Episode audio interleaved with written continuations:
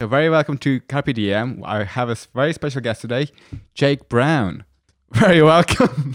Demo, thanks for having me, man. How are you? very good having me in your office today. No It's a problem. bit of a change of a setup here. Do you like my office? I do like it. it's very Casey Neistat, aesthetic here. Yeah, very, very Casey nice stuff. I know that you are like obviously not. You didn't go to film school or anything. You're an engineer from the background.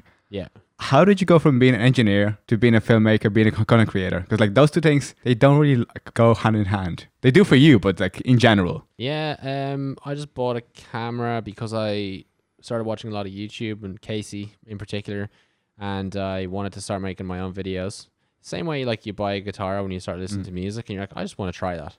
So I made some holiday videos, and my friends and family thought they were great. And then a friend of uh, a friend offered to pay me money to make a video, and I was like, okay, are you sure?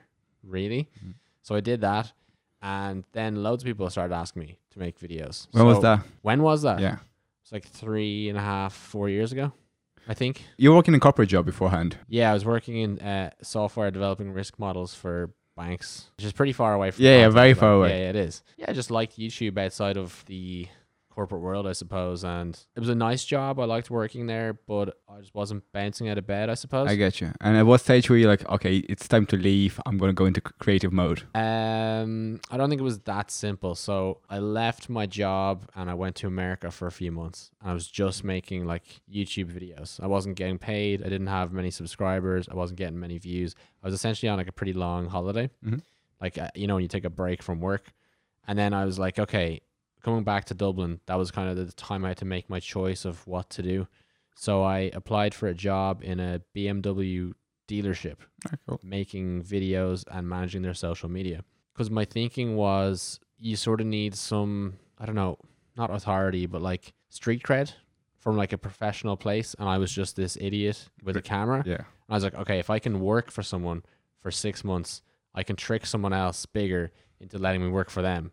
And then eventually I'll trick everyone else into paying me because I'll just make up enough of a backstory surrounding my street cred. Was it kind of a fake it till you make it scenario or? Yeah, yeah, I think so. Fake it till you make it, a bit of smoke and mirrors. Uh, but I got pretty good along the way. Like I think I would have stumbled before that if I hadn't have progressed and got Yeah. better and better. Would you say having a corporate background gives you an advantage uh, in this creative field and just kind of in general in YouTube? Yeah, I don't know about YouTube because I haven't quite cracked that nut yet. Yeah. I only have like three thousand subscribers, which is great. I'm really proud of that. But like it's uh, it should be, yeah. it's irrelevant in, in like today's world of everyone has a million subscribers. But yeah, in terms of like running a video business or even starting the Go House, shout out to the Go House. Go- Um, go go house. go go house uh, it's an incredible advantage i also feel like a lot of our great minds get taken away to like finance law accounting uh, consulting management services doctors dentists and not so many of them choose to go down a sort of more colorful path like content or graphic design or even in a way now tech tech back in the day was sort of seen as sort of a weird thing to do it wasn't yeah. the initial thing you did if you were smart. But now tech is like, oh yeah, you go to tech. It's an established field. I think content is going to be like that in maybe another 10 years. Smart people would be like, Mm. that's a legit path. So they do see it because like right now, a lot of the social media and just uh, content in general is moving away from traditional t- TV Yeah. to online platforms. So you have Yeah. your Instagram, YouTube especially is like really popping off. Mm-hmm. So I do see those platforms growing. Mm-hmm. So like I think it's, right now it's time to invest in those streams. Yeah. Gary Vee always says it's a land grab. Like if you bought a property in Dublin back in the 80s for not that much money, you probably made a lot of money for not much reason other than timing and like taking that risk. And you would you say like uh, timing is a big thing on social media, just like being forced on a platform. You don't really have to be that great, but because you're forced, people just be gravitated towards you. I haven't really been around long enough to know that. Yeah. but I'm sure there's to some degree that's true. But I think the other side of it's true as well. Like, how old is YouTube? I don't know. It's like well over a decade, isn't it, Tom? People still pop off every day. Yeah. So it's not like there's an opportunity to be missed, but maybe it's easier at the start. Because where, I, where I'm going with the question is, like right now, there's a bit of a land grab happening with Go House, it being the forced house in Ireland. Yeah. And would you say that's being forced is definitely puts you in a competitive advantage. It puts you ahead of anybody else who's to establish a, another house in Ireland. Yeah, and if- definitely. by how much? uh, by ev- by uh, a million miles. I don't think there's space for another house in Ireland. It's too small a country. I'm open to being wrong though. Well, what would you say sets Go House apart from potential other houses in Ireland or even other houses in like UK, Spain, US? Obviously, those being the bigger markets, but Yeah, I think we'll start with the US. So like the Hype House was a huge inspiration for us before we started the Go House, as was kind of the Sway House. But like they're also big and famous now that they just don't really care. I don't think they're that interested in building up the business as sort of a media company with loads of different assets and different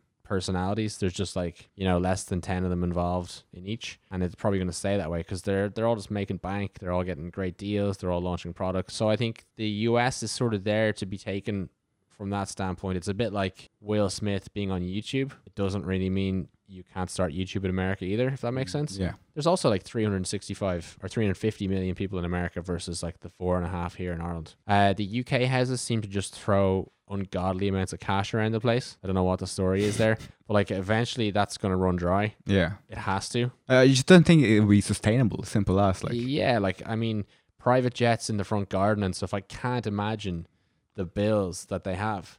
I just don't get like I understand very well why a, uh, a content house could be profitable, but that just seems like you're just yeah playing with fire a bit. Yeah.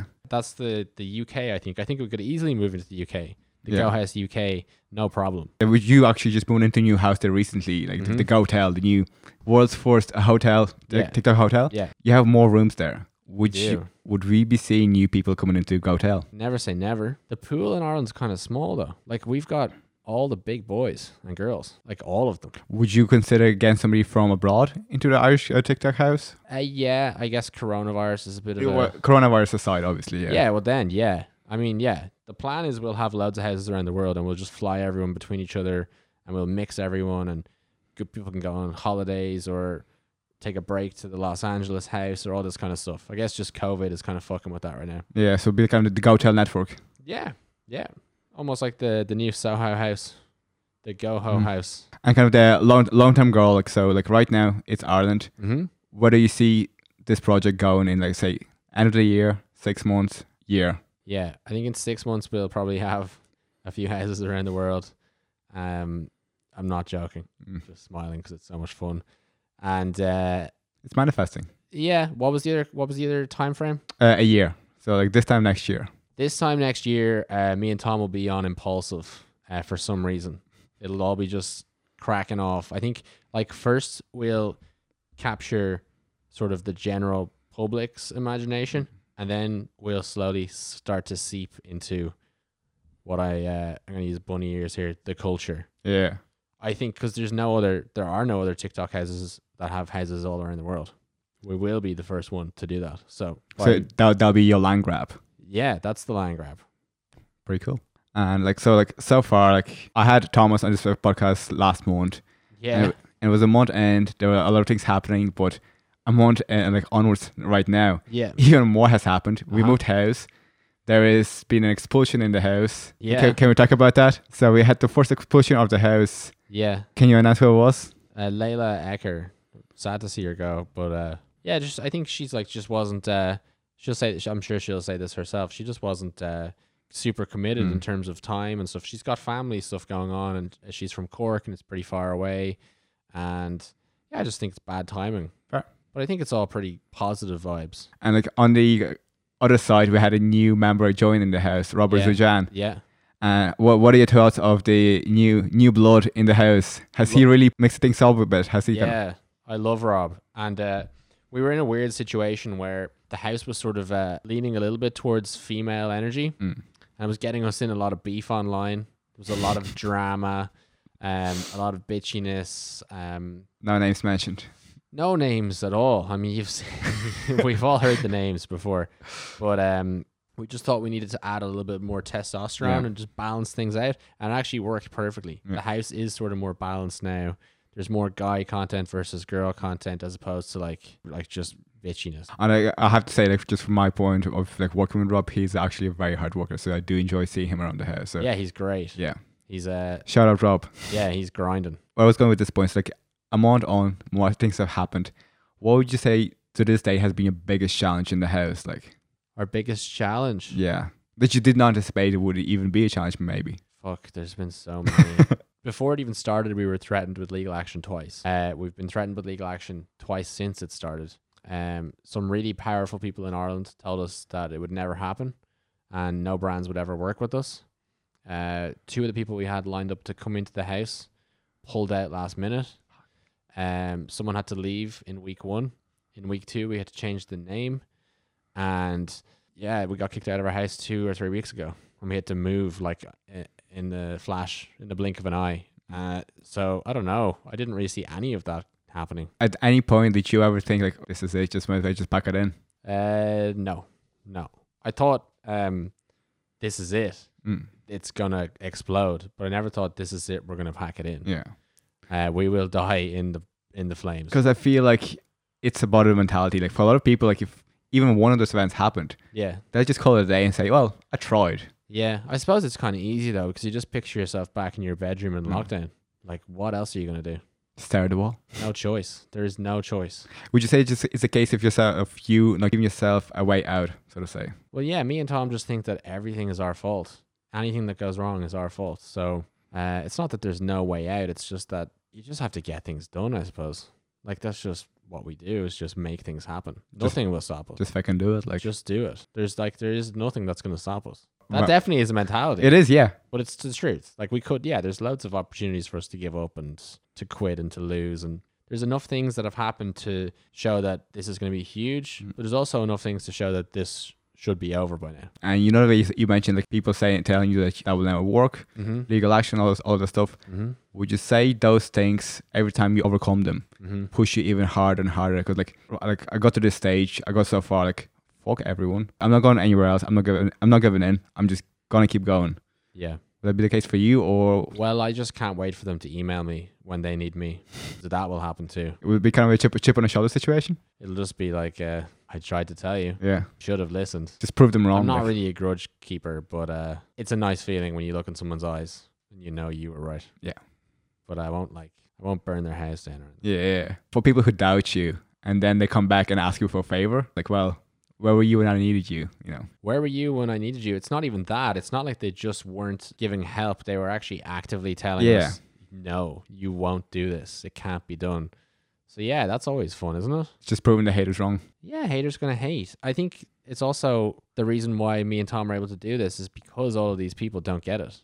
They just don't see what we see, and it's like it's almost like you've got a cheat code into the future. Not to sound like we're really smart or anything. Yeah. Just we've seen something that others can't yet see, even though I've explained it to them. Would you say having this kind of insight into YouTube as all kind of creative field, being like a filmmaker and like content creator, as well as a businessman, gives you a better vantage point and a competitive advantage over other businesses in this field, like any kind of social media agency or something like that? Yeah, definitely. Like Tom has like 16,000 subscribers on YouTube roughly, like 50,000 on TikTok. We are both like in love with content. We mightn't be the biggest content creators in the country, but we live and breathe it. The same way we do, I don't know, fitness or business, but w- Yeah. content is one of our hobbies. We study it not because we want to, but because we love it. The same way a movie buff knows movies inside out. Mm. So yeah, there is this beautiful intersection. So look at my logo up there, where like content kind of crosses over with I guess business of sorts, and it is just our area of expertise. There's no one in the country that knows the space we're in the way we do. in terms of content that you just mentioned, like subscribers and all, there were a good few comments on TikTok and all asking, why are you in the house? Yeah, I mean, I just think that's What would you respond to those people? hilarious. What? Why am I in the house? Because I fucking started it. My house. Yeah.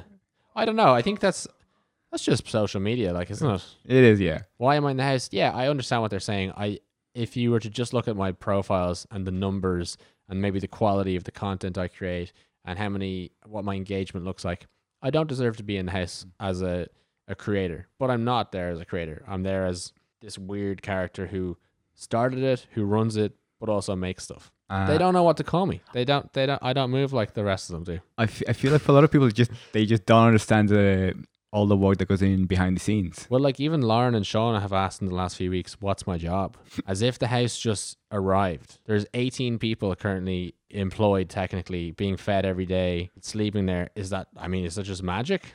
I think that's more. That says more about them than me. Fair. But yeah, it's that. But that's fun. We want. We planned this. We want to be in the shadows. We we want people in business not to understand what we are. We want people in content not to understand where we are. We're sort of in the middle. We're like Plotting in the shadows. we're like in the shadows, but also fluid. Going back to Bruce Lee, you, you quoted him hit there on Yeah. your podcast there. Flow It's- like water. yeah, be like water. Yeah. Be flexible, my friend. because we can go to business meetings, we can sit there and we can talk business from the perspective of a creator as well, and we can go to creators and we can bring the business deals and talk like a creator. It's very important. Mm. It's like the CEO who can go down to the factory line and tell someone not to push the button. Oh, you got to do it this way. We understand the business from top to bottom. Just go- going back to kind of the Go House and all like and all the challenges that you've had. If you are able to change one thing from the start, or like not do something, or do something, Yeah. well, what would it be? Change one thing. Yeah, or two if you have them. Mm, it's a good question. If I could change one thing, um, Your hair excluded. Yeah, no, I wouldn't change that. Gets mentioned on every podcast, and it's not an accident. If I could change one thing, what would it be? I would install security cameras in every room except for the bedrooms. Mm. But like, there's nothing that's tiny. There's nothing huge I would change, to be honest. Maybe I'm forgetting something, but I think it's been all valuable learnings. And like, do you see that this project be as being something like a long term? So like, you can see yourself running the houses like 10, 15 years down the line, Yeah, or it's just something, just something until the next opportunity arises, and then you jump on that and you just keep grinding away. No, this is the this is the big opportunity. This is the this is the moment for us, I think. They say timing is everything. This is our time, definitely. Like potentially this might sound crazy, but I think we might be we might be building the next Disney. Like there's there's going to be shows, there could be movies, there could be merchandise and products. Maybe it won't be quite as big as Disney, but if it's 5% the size of Disney, I think we'll all be happy. Yeah. Why not? That's the way the world's going. It, ju- it just, I think it's like one of those things that you have to kind of think big and aim big. Mm-hmm. Because if you don't and you limit yourself, Yeah. But like everyone just watches YouTube now. Yeah. It's not even like I'm just dreaming. There's 8 million followers in the Dublin house. like to be honest, like I haven't can't remember the last time I watched TV like as a TV. No. I watch shows that have been recorded. I watch Netflix. I do not watch TV. Couldn't imagine sitting in front of the couch. And w- that's partly because I'm like a workaholic. Yeah. But like, I did used to watch TV. I think most people are going that way. Like majority of my content or any kind of social media that I consume will be through my uh, mobile phone, like constantly on the go. Yeah, So like I think like the age of TV and all like is just slowly dying away. it is. It's like the like back in the days like people moved away from like reading all the newspapers in physical form to now being all online. Well, what's that great song? Uh, TV killed the radio star. Yeah, Same thing. we're killing the TV star. We're killing the TV stars, and a lot of them are moving over. Yeah. same set of skills. Well, it's actually not because now, like a YouTuber is the director, the writer, the editor, the actor, the producer, and the TV channel. Is it more difficult to be a content creator, such a YouTuber, let's say, Mm-hmm. or like a movie star, like who has just like to show up on set and just perform? I think it depends. Uh, like top movie star, like Brad Pitt. Just your average, average uh, content creator, average YouTuber, or like if you want to go for like big, big boys, let's say like Logan Paul and Brad Pitt. Uh, yeah, I'd say it's harder in terms of. I'd say Logan Paul currently does a lot more than Brad Pitt does. Brad Pitt's kind of retired. Yeah. It's hard. Yeah, I think there's there's far more involved. I think the only ro- issue I'm running into there is that like Brad Pitt's like 0.001 percent. Yeah. Mm. like the ultimate like expert in his field. But I think on average, yeah, it's probably much just much more involved. And in terms of uh, producing content yourself, like I know that currently you're more concentrated on business and running behind the scenes of the Go House. Mm-hmm. Do you see yourself like pursuing like YouTube as well? Like, would you continue like doing that as well, even if business just completely takes over your life? Yeah, like secretly, I'm only doing all this so I can get a million subscribers. Is that is that your goal? Yeah, What would be kind of the dream case scenario? Go House is global. What what do you do? You have a- I the Go House is global. It's a huge business. Uh, I never have to worry about money again. None of my family have to worry about money again. And I spend my time between running the Go House, flying around the world, and making content about it. That would be the absolute fucking dream. Is that everyone's? That's not everyone's dream, no? it is That lovely. sounds so fucking epic. Just enjoy doing something that you do. Yeah, exactly. Yeah, it's like I kind of think of it as like a professional soccer player.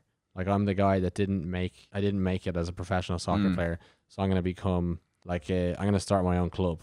and I'm gonna be involved in the sport that way. Kind of. Yeah. That makes sense. And then if you, become like the, the manager. Like, you know, like that crazy owner who like subs himself on at halftime, and they're all like, "What?" And you're like, "Yeah, I own the place. That's what, what are me. you gonna do about it? I'm gonna sub myself into YouTube. Uh, that's it. Yeah, because I haven't quite made it yet. And then like we've talked about Casey on this podcast. Kinda, you look around your room here, Yeah. it is very Casey Neistat esque. mm-hmm. Are there any other YouTubers or like influencers that really kind of motivated you in YouTube? In kind of content, in your content creation? No one even close to Casey. Like he uh, seems seems seems like a lofty statement, but he changed my life. Like he literally influenced me to change careers, to change. Uh, he introduced me to like the biggest passion in my life. Mm. So nobody's even close to him. But in terms of people I like right now, I like Logan Paul. His more recent content, he's kind of matured a lot, Mm. but he's also still very funny and entertaining. Uh, David Dobrik is great. And then my favorite YouTuber as of the last year and a half, the person we actually called the holding company for the Go House, Emma Chamberlain. We called our company Chamberlain Media after Emma. Uh, she's just incredible. Yeah. Like she's married basically PewDiePie style with like Casey style. She's like this weird hybrid of like lifestyle sort of vlogging with like internet meme humor Yeah. And as she's sort of grown her channel she's become like an incredible actress of sorts. Like she's just able to turn it on and off. She's got her own coffee brand now. And she's so young. I think she's like 21 or 22 she was just the sort of lead promotion arm of the louis vuitton digital fashion launch. It's fucking crazy. And she's just really funny. So emma chamberlain. Shout out to emma chamberlain. She's a frequent listener of the Carpe Diem podcast, so she'll be definitely hearing that. yeah. Yeah hey emma Hi, Emma, how are you? what's the story And then in terms of kind of business, because like I do know, like Tommy yourself always kind of riff off quotes and books. yeah Is there any kind of a equivalent of Casey Neistat boy in business that you look up to or were motivated by? Yeah, there's probably way more. I think it's more like uh, diverse and spread out. Yeah. There's no like, there's no Casey. There's no one that changed my life the way Casey did. But uh, there is a moment that changed my life in terms of business, and that was the or moments I read uh, the Four Hour Work Week. Mhm. I wouldn't necessarily say there's much to that book in terms of like the actionable stuff. I don't really believe in the Four Hour Work Week, but it did completely change my view on what work should be and what was the purpose of work.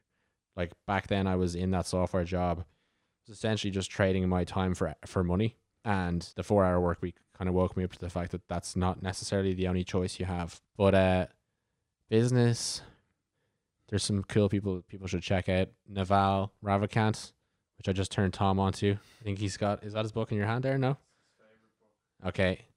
Yeah, he's just crazy. He's uh got some nice tweets and there's a book out recently and he's on a few podcasts. Peter Thiel uh, has some pretty epic quotes. Uh, my favorite one is, "How could you achieve your ten year goals in the next six months?" That is kind of fucked up. That fucks with my head every time I hear it. Who else is uh, inspirational in business? Who? Yeah, I'm not that uh, not that huge on Bezos. He is, yeah. I like I like some of his principles around meetings and stuff. I think uh, early days. It's kind of like talking about rock bands. Early Mark uh, Mark Zuckerberg's early stuff was great when he was I'm CEO bitch, uh, wearing dressing gowns to investment meetings and stuff. Um, but he sort of uh, managed his public image very badly Yeah. the last while. I don't know why, but yeah, basically this there was uh, about three years ago, maybe four years ago. I read like hundred and twelve business books, and uh, I'm only sort of getting the fruits of my labor now, as I actually have a, a business with people to run. That I'm sort of referring to those books now and thinking, oh fuck, that's great. And like going back to the quote that you just used there, how Mm. would you achieve your 10 year goal in six months? Start a TikTok, guys.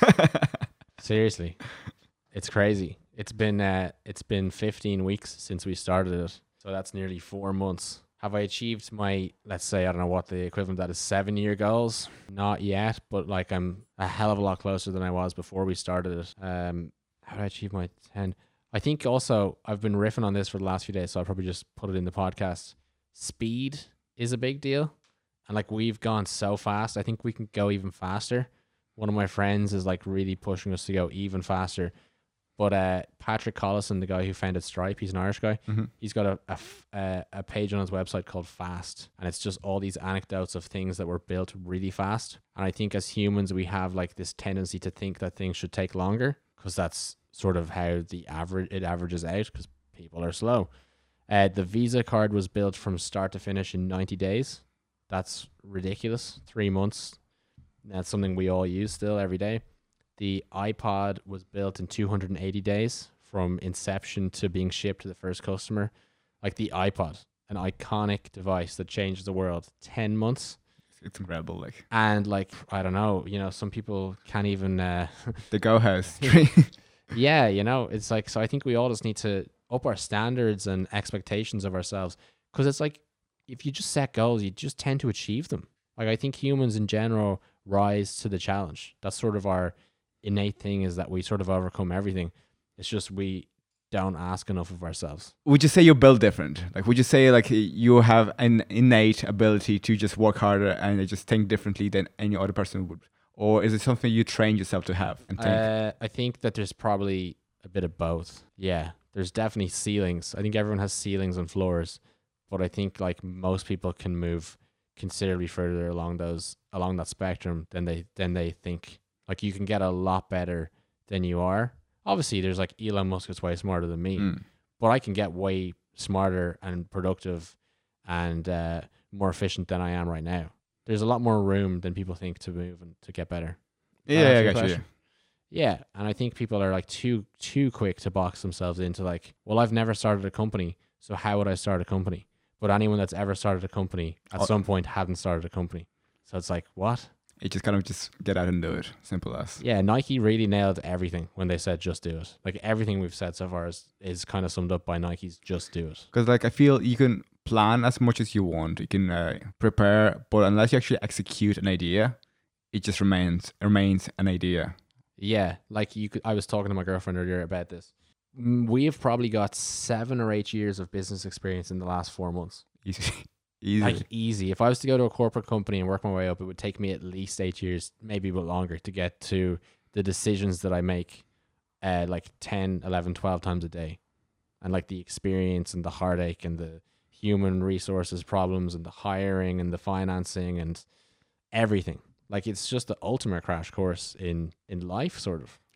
and like you went from like running a production company, which was just mainly yourself and a few contractors, Yeah. to having, as you said earlier on, 18 people being like directly or indirectly fed and like employed by this uh, project. Yeah. How much more difficult was it? How much more difficult is it right now for you? Or is it difficult, more difficult at all? Um, it's different. Like I was a solopreneur for argument's sake. Is that a word you've heard? Some I said that to somebody the other day, and they nearly were like, "What?" I, I, I, get- I get what you mean. A though. one man business. Yeah. I al- I always had this like romanticism. There's this book called like uh, Great Small Businesses, and it's like uh, if there's this like little club that you can join if you get to a million dollars in revenue if you've got one man. That was kind of my goal until we started this company. Um, it's just really different because like when you're the one man one man band, you uh, become incredibly efficient and you do an incredible amount of work. And like it's it's that maker versus manager schedule thing. Mhm. like you're a maker all day long and you just make a ton of stuff. And i'm really good at that. I'm like a pretty productive person.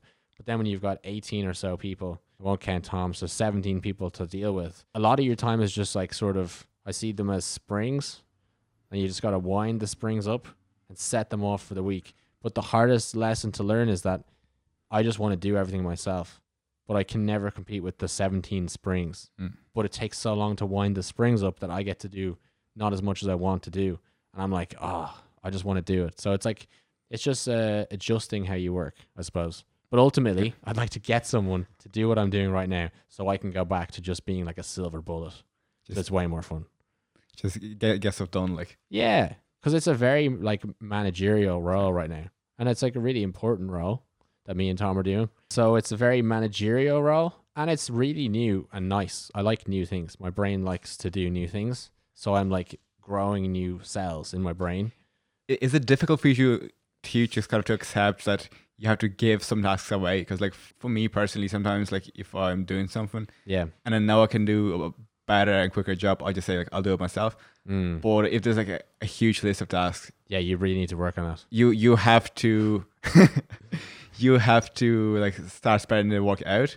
Yeah, but it's ultimately like it's all a formula and it's all like economics and it's cool to say that you're the silver bullet, but unless you're actually going to outwork 20 Mm. people, you can you're just wrong. Yeah. Yeah, it's not nice to swallow, but like if you write out on a piece of paper, you're just kidding yourself. And it's not scalable.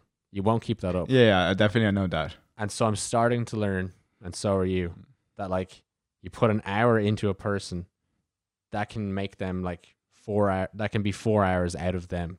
Whereas I was like, I'll just do the hour myself, and then you can just go off and watch me do it. But if you can just teach that person for an hour, every week you gain another four hours. And if you can sort of do, it's a compound interest. If you do that all the time, suddenly you've got 10, 20 people around you who are just pumping stuff out and maybe it's never going to be as good as the job you would have done but uh that's ultimately not what we're um what's that word prioritizing for Mm. we're not pro- prioritizing for perfection And then kind of in terms of the content and like God House being a content house, would you say it's quality or quantity? I, I think that quantity is a choice quality sometimes isn't and it's sort of like the egg before the chicken and the horse in the cart kind of situation i think you're just far more likely to have high quality stuff anything that you do more often you'll be better at Hmm. running, business, talking, um, skipping, training dogs. If you've trained a thousand dogs, you're probably pretty good at training dogs. So make a thousand videos, you'll probably get pretty good in the process. So it's like for me, it's quantity with uh, you know, clever tweaks along the way.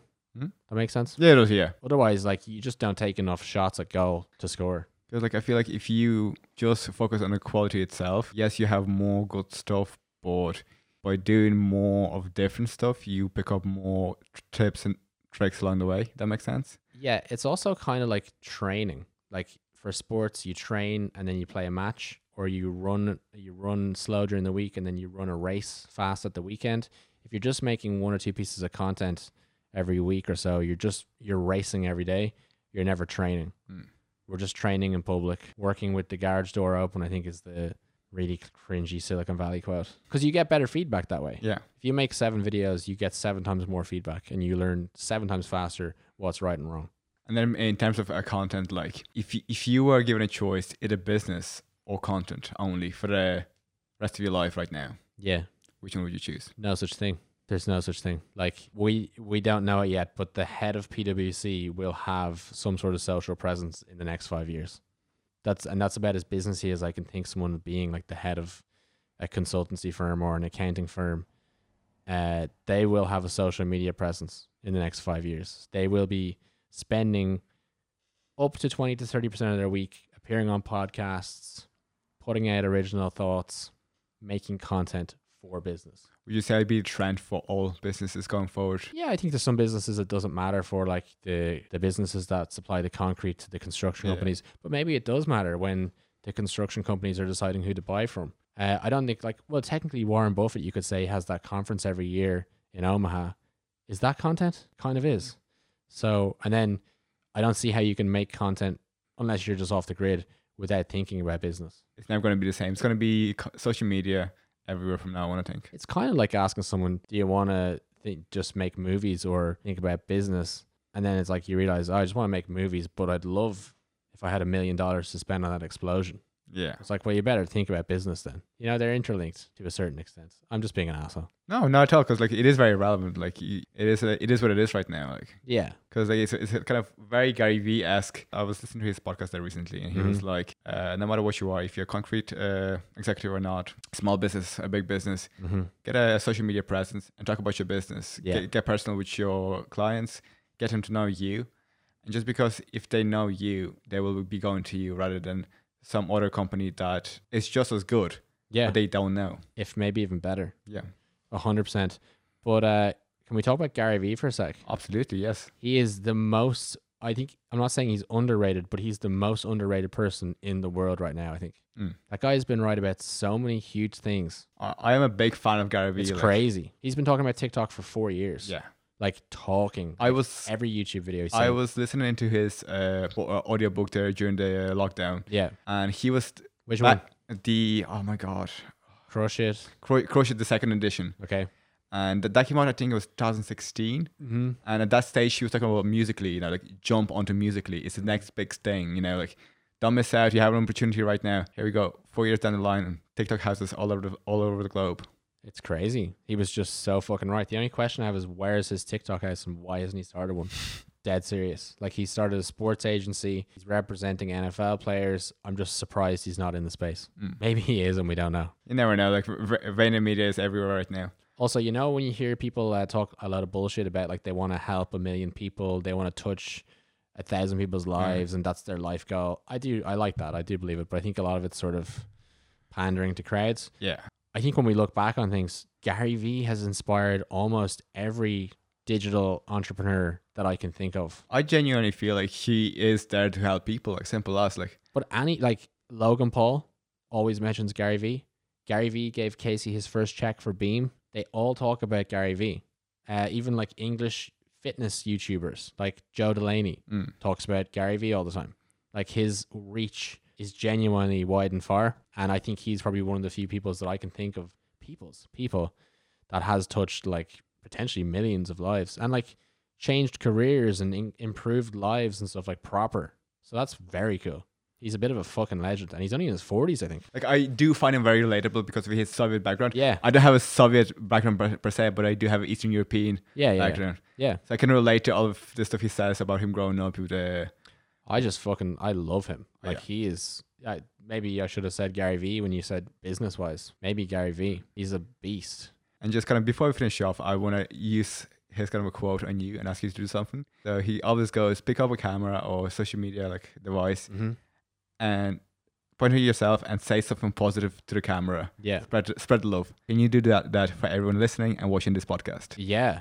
So I think that um, the coronavirus has shown us all that what we thought was important in life is not probably that important. I think we all probably have what we need already your family, your friends, your free time. And I think this crazy realization I had during the coronavirus, during lockdown one, lockdown V1, we'll call it, was that like it was okay for the best part of my dog my day to be walking the dog and when you make that realization sort of everything in life just becomes really nice like making a cup of coffee is actually a really great thing taking your dog for a walk talking to your mom just lying on the floor i think we're all we're sort of frazzled before the coronavirus we Mm. just sort of wanted everything now and we probably all have everything we need so just it's okay not to like want to buy everything or have everything or you know just be happy with what we have It's the small things. is that positive It is, yeah. Enjoy your life, don't overtake it. yeah because like i definitely got to that point where i was like just chasing you know that scene in fight club where it's like is it fight club I'm not sure. where you like i think it's like club where your man's like everyone just wants to work jobs they hate to make money to buy expensive things they don't like to impress Fight people they don't like. It's like i wasn't quite there but i was on the road to it. And then when the coronavirus hit i was like i don't give a fuck about any of that stuff. I just need to take my dog for a walk. If my two legs are working and i've got my family that's all i need. Fair. and it's true but It is true. but i'm also trying to start a global network of tiktok houses but like you might as well have some fun while you're at it Thank you very much, Jake. I really appreciate you coming to this podcast. thank you demo Thank been you. a pleasure It's been an absolute pleasure. Thank you.